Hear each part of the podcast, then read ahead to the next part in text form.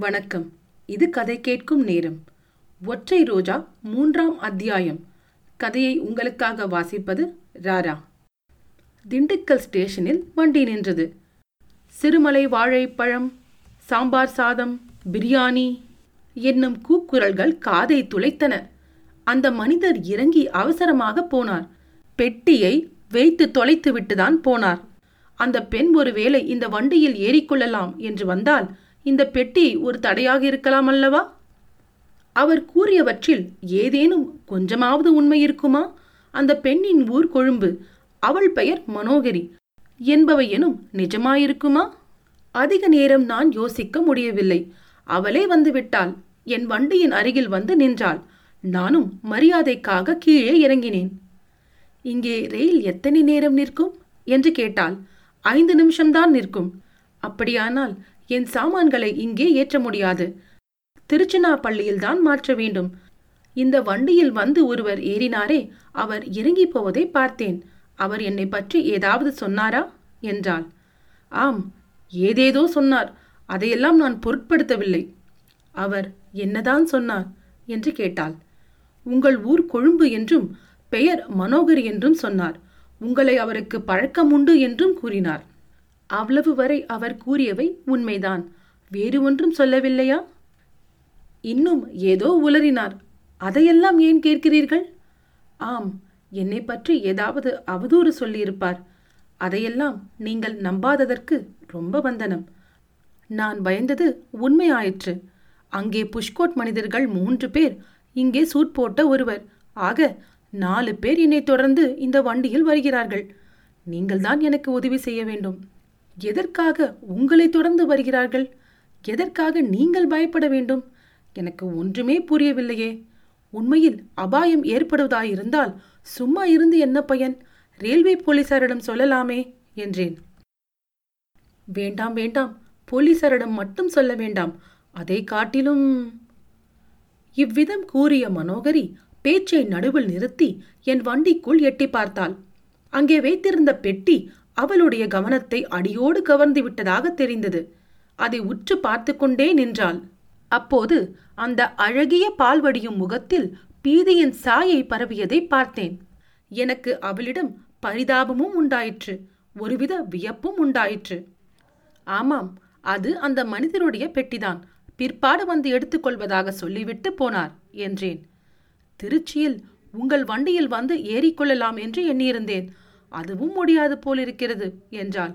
ஏன் முடியாது? அந்த ஆசாமி மறுபடி வந்தால் அவரை விரட்டி எடுத்து விடுகிறேன். அல்லது இரண்டு பேரும் வேறொரு வண்டியை பார்த்து ஏறுவோம். மூன்றாம் வகுப்பில் வேண்டுமானாலும் ஏறிக்கொண்டு போவோம். நீங்கள் கொஞ்சம் கூட பயப்பட வேண்டாம். நான் இருக்கும்போது உங்களுக்கு ஒருவித அபாயமும் வருவதற்கு விடமாட்டேன் என்றேன். சரி எல்லாவற்றுக்கும் திருச்சி ஜங்ஷனில் யோசித்துக் கொள்ளலாம் என்று சொல்லிவிட்டு மனோகரி திரும்பி அவள் வண்டிக்கு போனாள். அவள் தலையில் இருந்த ஒற்றை ரோஜா பூ மீண்டும் என் கண்ணில் பட்டது. இந்த தடவை அது ஏதோ மர்மம் நிறைந்த பொருளாக எனக்கு தோன்றியது. பெட்டியை எடுத்துக்கொண்டு போக அந்த மனிதர் வரவே இல்லை. ரயில் புறப்பட்டு விட்டது. கொந்தளிக்கும் கடலில் அலைகள் எழுந்து விழுவது போல் என் மனதில் என்ன அலைகள் வந்து மோதின? மனோகரியும் அவளை தொடர்ந்து அதே ரயிலில் வருவதாக அவள் கூறிய நான்கு பேரும் அந்த அலைகளில் புரண்டு புரண்டு எழுந்தார்கள். ஏதோ ஒரு மர்ம சூழலில் நான் சிக்கிக் கொண்டு விட்டதாக தோன்றியது. அது என்னவா இருக்குமென்று எவ்வளவு யோசித்தும் தலைக்கால் ஒன்றும் புரியவில்லை. அந்த பெண் ஏதோ ஒரு சங்கடத்தில் சிக்கிக் கொண்டிருக்கிறாள் என்பது மட்டும் நிச்சயம். அது எப்படி இருந்தாலும் அவளுக்கு ஆதரவாக நின்று உதவி செய்ய வேண்டுமென்று தீர்மானித்துக் கொண்டேன். அந்த முயற்சியில் உயிரே கொடுக்க வேண்டியிருந்தாலும் சரிதான். பாபநாசம் அருவியில் விழுந்து உயிர் துறந்து அனாதை பிணமாவதை காட்டிலும் இப்படிப்பட்ட ஒரு நிராதரவான பெண்ணுக்கு உதவி செய்து உயிரை விடுவது மேலல்லவா? ஒருவேளை அதற்காகவே தான் கடவுள் பாபநாசத்தில் நம்முடைய புத்தியை மாற்றி அருளினாரோ என்னவோ? ஆனால் மனோகரி கொஞ்சம் நம்மிடம் அதிக நம்பிக்கை வைத்து எல்லாவற்றையும் விவரமாக சொன்னால் நம்முடைய அறிவை பூரணமாக பயன்படுத்தி அவளுக்கு உதவி செய்ய பார்க்கலாம். எல்லாவற்றுக்கும் திருச்சனாப்பள்ளி வரட்டும். பார்ப்போம். கேட்டால் சொல்லாமலா போகிறாள்? இப்படியெல்லாம் நான் எண்ணிக்கொண்டிருக்கையில் அந்த ஒற்றை ரோஜாப்பூ மட்டும் என் மனக்கண் முன்னால் இடைவிடாமல் தோன்றிக்கொண்டே இருந்தது. திருச்சி ஜங்ஷன் வந்தது. ஐந்தாம் நம்பர் பிளாட்பாரத்தில் இந்த வண்டி வந்திருக்கிறது என்றும் ஆறாம் நம்பர் பிளாட்பாரத்தில் இந்த வண்டி புறப்படப் போகிறது என்றும் ஒலிபெருக்கி அலறிக் கொண்டிருந்தது. வண்டியில் இருந்து இறங்கி நின்றேன். என் கண்கள் இரண்டு பக்கமும் திரும்பி திரும்பி பார்த்தன. பெட்டிக்கு உடைய மனிதர் வருகிறாரோ என்று ஒரு பக்கம் பார்த்தன. ஒற்றை ரோஜா பூவை இன்னொரு பக்கம் ஆவலுடன் எதிர்பார்த்தன. முதல் வகுப்பு பெண்கள் வண்டியில் இருந்து அவளுடைய முகம் எட்டி பார்த்தது. பிறகு அவள் வண்டியில் இருந்து இறங்கினான் பிளாட்பாரத்தில் அதிக வெளிச்சமில்லாதிருந்த ஒரு இடத்துக்கு போய் நின்றாள். அப்படியும் இப்படியும் திரும்பி திரும்பி பார்த்து கொண்டு நின்றாள். சற்று நேரம் நான் பொறுத்து பார்த்துவிட்டு இறங்கி போனேன். அவள் அருகில் சென்று என்ன தீர்மானம் செய்தீர்கள்? என்று கேட்டேன். இன்னும் யோசித்துக் கொண்டுதான் இருக்கிறேன். ஒரு முடிவுக்கும் வர முடியவில்லை. எனக்கென்னவோ நீங்கள் அனாவசியமாக பயப்படுகிறீர்கள் என்று தோன்றுகிறது. அப்படித்தான் எனக்கும் ஒரு சமயம் தோன்றுகிறது. இன்னொரு சமயம் அந்த மூன்று புஷ்கோட் ஆசாமிகளை நினைத்தால் பயமா இருக்கிறது எதுவாயிருந்தாலும் இருக்கட்டும். உங்களுக்கு அப்படி பயமாயிருந்தால் என் வண்டியில் வந்து ஏறிக்கொள்ளுங்கள். வந்து விடலாம். ஆனால் அந்த பெட்டிக்காரர் வந்து பெட்டியை எடுத்துக்கொண்டு போய்விட்டாரா? இன்னும் இல்லை. அதனால் தான் யோசிக்கிறேன் வண்டி புறப்படும் சமயத்தில் அவர் திடீரென்று வந்து ஏறிக்கொண்டால்? ஏறிக்கொண்டால் என்ன? நான் இருக்கும்போது. அதைவிட பெண்கள் வண்டியில் நான் தனியாக இருப்பதே நல்லது. உங்களுக்கு என்னதான் தோன்றுகிறது? எதற்காக இவர்கள் எல்லோரும் உங்களை தொடர்கிறார்கள்? ஒரு காரணமும் ஊகிக்க முடியவில்லையே. மதுரை ஜங்ஷனில் அவர்களுடைய பேச்சில் இரண்டொரு வார்த்தை என் காதில் விழுந்தது. ஆ அதிலிருந்து ஏதாவது ஊகிக்க முடிந்ததா? ஏதோ விலை உயர்ந்த வைரங்களை பற்றி பேசிக்கொண்டார்கள் அவர்கள் சுங்க இலாக்கா அதிகாரிகள் என்று தோன்றுகிறது. நான் ஏதோ வைரங்களை ஒளித்தெடுத்து போகிறேன் என்று அவர்கள் சந்தேகிக்கிறார்கள் போல் இருக்கிறது என்றாள் மனோகரி. இதை கேட்டு நான் சிரித்து விட்டேன். மனோகரியும் சிரித்தாள். அவள் சிரித்த அந்த சிரிப்பு என் காதில் கிங்கினி நாதமாக ஒலித்தது. என்ன முட்டாள்தனம்! நீங்கள்தான் அந்த விஷயத்தில் மிக பரிசுத்தமாக இருக்கிறீர்களே.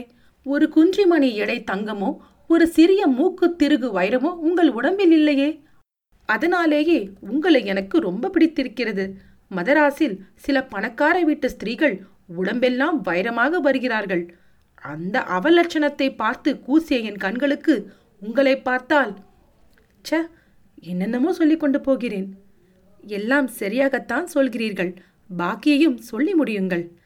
ஆ அது திரும்பி பார்த்தேன். என் வண்டிக்கு பக்கத்தில் இருவர் வந்து நின்றார்கள். ஒருவர் பெட்டியை வைத்துவிட்டு போனவர். இன்னொருவர் புது மனிதர். பெட்டிக்குரியவர் இன்னொருவரிடம் ஏதோ சொன்னார். இருவரும் சற்றும் முற்றும் பார்த்தார்கள். பிறகு அங்கே இருந்து அகன்றார்கள். பெட்டி வண்டிக்குள்ளேயே இருந்தது. ஆர்வத்துடன் அந்த காட்சியை பார்த்து கொண்டிருந்த மனோகரி நான்கு பேருடன் இன்னொருவரும் சேர்ந்தாயிற்று என்றாள். அவளுடைய அழகிய முகத்தில் பீதி ததும்பி அங்கும் இங்கும் அவள் மிரண்டு பார்த்தபோது நான்கு புறமும் வேடுவர்களால் சூழப்பட்ட மானின் மருண்ட பார்வை என் நினைவுக்கு வந்தது. சுற்றிலும் வலைகள் நெருங்கி வருவதை உணர்ந்த மீன் துவண்டு துடிப்பதைப் போல் அவளுடைய நயனங்கள் துடித்துக் கொண்டிருந்தன. எனக்கும் சிறிது கலக்கமாகத்தான் இருந்தது. ஆயினும் வெளியில் காட்டிக்கொள்ளவில்லை அவளுக்கு தைரியம் கூறவும் கூடுமான உதவி செய்யவும் விரும்பினேன். ரயில்வே ஜங்ஷனில் எத்தனையோ பேர் வருவார்கள் போவார்கள். எல்லோரும் உங்களை தேடுவதாக ஏன் எண்ணிக்கொள்கிறீர்கள்? என்று கேட்டேன். காரணம் இல்லாமல் பயப்படும்படியான அவ்வளவு பெரிய அசடு என்று என்னை பார்த்தால் தோன்றுகிறதாக்கும். மன்னிக்க வேண்டும். அப்படி நான் சொல்லவில்லை. அவர்கள் தங்களை தேடி வருகிறவர்கள் மூடர்களாக இருக்கலாம் அல்லவா? அவர்கள் எல்லோரையும் மூடர்கள் என்று நான் ஒத்துக்கொள்ள முடியாது. ஏன்? அவர்களில் ஒருவர் என் தகப்பனார். என்ன? என்ன? ஆமாம் கடைசியாக வந்தவர் என் தகப்பனார். அவர் பெயர் எழுதிய பெட்டிதான் தங்கள் வண்டியில் இருந்தது. திண்டுக்கல்லில் இறங்கியவர் என் தகப்பனாரின் உதவிக்கு வந்தவராயிருக்க வேண்டும். எனக்கு ஒன்றும் புரியவில்லை. கண்ணை கட்டி காட்டிலே விட்டது போல் இருக்கிறது. தங்கள் தகப்பனார் தங்களை எதற்காக தேடி வர வேண்டும்? என்றேன். மகளிடம் தகப்பனாருக்கு இருக்கக்கூடிய வாஞ்சையினால்தான். நான் என் காதலனுடன் இந்தியாவுக்கு போகிறேன். கவலைப்பட வேண்டாம் என்று அப்பாவுக்கு கடிதம் எழுதி வைத்துவிட்டு வந்தேன். உடனே புறப்பட்டு ஓடி வந்திருக்கிறார். இவ்வளவு சீக்கிரம் வந்துவிடுவார் என்று நான் நினைக்கவில்லை. ஆகாய விமானம் ஒன்று இருக்கிறது என்பதையே மறந்துவிட்டேன். ஆகாயம் இடிந்து என் தலையில் வீழ்ந்தது போல் இருந்தது ஆனாலும் அதில் என்ன வியப்பு? இப்படிப்பட்ட அழகிக்கு ஒரு காதலன் இருப்பதில் வியப்பில்லைதான். கொம்பு தேனுக்கு மூடுவன் ஆசைப்பட்டு ஆவதென்ன? அப்படியானால் நான் விடை பெற்றுக் கொள்ளட்டுமா? என்றேன். அப்பொழுது என்னை அறியாமலே என் குரலில் ஒருவித ஏக்கம் தூணித்தது. நீங்கள் உதவி செய்வீர்கள் என்று நினைத்தேன். என்னை கைவிட்டுவிடப் போகிறீர்களா? நான் என்ன உதவி செய்ய முடியும்? உங்கள் தந்தையே வந்திருக்கும் போது ஓர் உதவி உங்களால் செய்ய முடியும். முடிந்தால் அவசியம் செய்கிறேன். சிறிது நேரத்துக்கு என் காதலனாக நடிக்க வேண்டும். அதாவது என் தந்தையின் முன்னிலையில். இதெல்லாம் நிஜமாக நடக்கிறதா? அல்லது ஆங்கில நாவல் ஆசிரியர் ஹோட் ஹவுஸின் கதை படித்துக் கொண்டிருக்கிறேனா என்று எனக்கு சந்தேகம் வந்துவிட்டது. முன்பின் காதலனாக நடித்து எனக்கு பழக்கமில்லை. முயன்று பார்க்கிறேன். ஆனால் இதெல்லாம் எதற்காக? உங்கள் அசல் காதலன் எங்கே? அசல் காதலனும் இல்லை அப்பீல் காதலனும் இல்லை. அப்பாவுக்காக அப்படி வெறுமனே எழுதி வைத்துவிட்டு வந்தேன். இப்போது அதை உண்மைப்படுத்த வேண்டியிருக்கிறது. தங்களைத்தான் நம்பியிருக்கிறேன். நம்பினவர்களை நான் கைவிடுவதில்லை. என்னால் என்ற உதவி செய்கிறேன். பரிசு என்ன தருவீர்கள்? பரிசா? என்னிடம் என்ன இருக்கிறது கொடுப்பதற்கு? என்றாள் மனோகரி. தங்கள் தலையில் கூடியிருக்கும் ரோஜா பூவை கொடுத்தால் போதும். இன்றைய சம்பவத்தின் ஞாபகார்த்தமாக வைத்துக் கொள்வேன். மனோகரியின் பால்வடியும் முகத்தில் அப்போது ஒரு லேசான நிழல் சாயை படர்ந்ததை கவனித்தேன். அப்போது என் உள்ள நிறைவிலும் ஒரு கள்ளம் புகுந்தது. இவள் உண்மையாக அபாயத்தில் சிக்கிக் கொண்டிருப்பவள்தானா? அல்லது எல்லாம் வெறும் நடிப்பா? ஒரு பெரிய கபட நாடகத்தின் அங்கமா? மனோகரி அந்த ஒற்றை ரோஜாவை தன் கூந்தலில் இருந்து எடுத்து கையில் வைத்துக்கொண்டு இது வெறும் வர்ண காகிதம். தங்களுடைய உதவிக்கு இதையா பரிசாக கொடுப்பது? தயவு செய்து மன்னியுங்கள். நான் மட்டும் பத்திரமாக சென்னைக்கு போய் சேர்ந்தால் புத்தம் புதிய மனமுள்ள ரோஜா மலர்களை வாங்கி மாலையாக தொடுத்து தருகிறேன் என்றாள். எனக்கு மெய் சிலிர்த்தது. அவள் தன் தங்க கையினால் என் கழுத்தில் ரோஜா மாலை சூட்டுவதாகவே கற்பனை செய்து கொண்டு மகிழ்ந்தேன். உண்மையாக செய்யட்டும் செய்யாமற் போகட்டும். இவ்வளவு ரசனையுடன் பேசும் பெண்ணுக்காக என்னதான் செய்யக்கூடாது? தங்களை பத்திரமாக சென்னை கொண்டு போய் சேர்ப்பது என் பொறுப்பு. சிறிதும் அதை பற்றி கவலை வேண்டாம் என்றேன். இப்படி நான் சொல்லிக் கொண்டிருக்கும் போதே ஏழெட்டு பேர் எங்களை நோக்கி வந்து கொண்டிருப்பதை பார்த்தேன். அப்படி வருபவர்களின் இரண்டு பேர் போலீஸ்காரர்கள் என்பதும் தெரிந்தது. எனக்கு திக் திக் என்று அடித்துக் கொண்டது. ஆயினும் பக்கத்தில் மனோகரி இருப்பதை முன்னிட்டு மனதை தைரியப்படுத்தி கொண்டேன். அவர்கள் எங்கள் அருகில் வருவதை பார்த்ததும் மனோகரி அவர்களை எதிர்கொள்பவளைப் போல் முன்னோக்கி நடந்தாள். நானும் சென்றேன். இருவரும் தூண் ஓரத்து நிழலில் இருந்து நல்ல வெளிச்சத்துக்கு வந்துவிட்டோம். கைப்பெட்டிக்காரர் என்னை போலீஸ்காரர்களுக்கு சுட்டி காட்டினார் இந்த ஆள்தான் இவனை கைது செய்யுங்கள் என்றார். எதற்காக? என்று மனோகரி பெண் சிங்கத்தைப் போல் கம்பீரமாக முன்னால் நின்று கேட்டாள். உன்னை உன் தகப்பனாருக்கு தெரியாமல் ஏமாற்றி அழைத்து வந்ததற்காகத்தான். அது பொய். நான் என் இஷ்டத்தினால்தான் வந்தேன். இப்படி அவர்கள் வாதமிட்டு கொண்டிருக்கும் போதே போலீசார் இருவரும் என் இரு பக்கத்திலும் வந்து நின்று மரியாதையாக வந்துவிடு என்றார்கள். நானும் மரியாதையாக அவர்களுடன் நடந்தேன். போலீஸ் விவகாரங்களில் சிக்கி வழக்கமில்லாதவனானதால் ஒரு பக்கம் திகலாய் இருந்தது மற்றொரு பக்கத்தில் மனோகரிக்காக இதை செய்கிறோம் என்ற திருப்தியும் ஏற்பட்டது.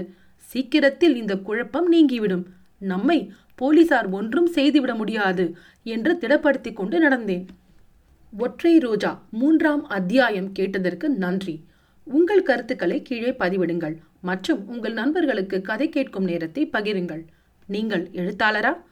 உங்கள் சிறுகதை கதை கேட்கும் நேரத்தில் இடம்பெற கதை கேட்கும் நேரம் அட் ஜிமெயில் டாட் காம் என்ற மின்னஞ்சலுக்கு தொடர்பு கொள்ளுங்கள். தேர்ந்தெடுக்கப்பட்ட கதைகள் இங்கு இடம்பெறும். இன்னொரு கதையுடன் உங்களை மீண்டும் சந்திக்கிறேன். நன்றி ராரா.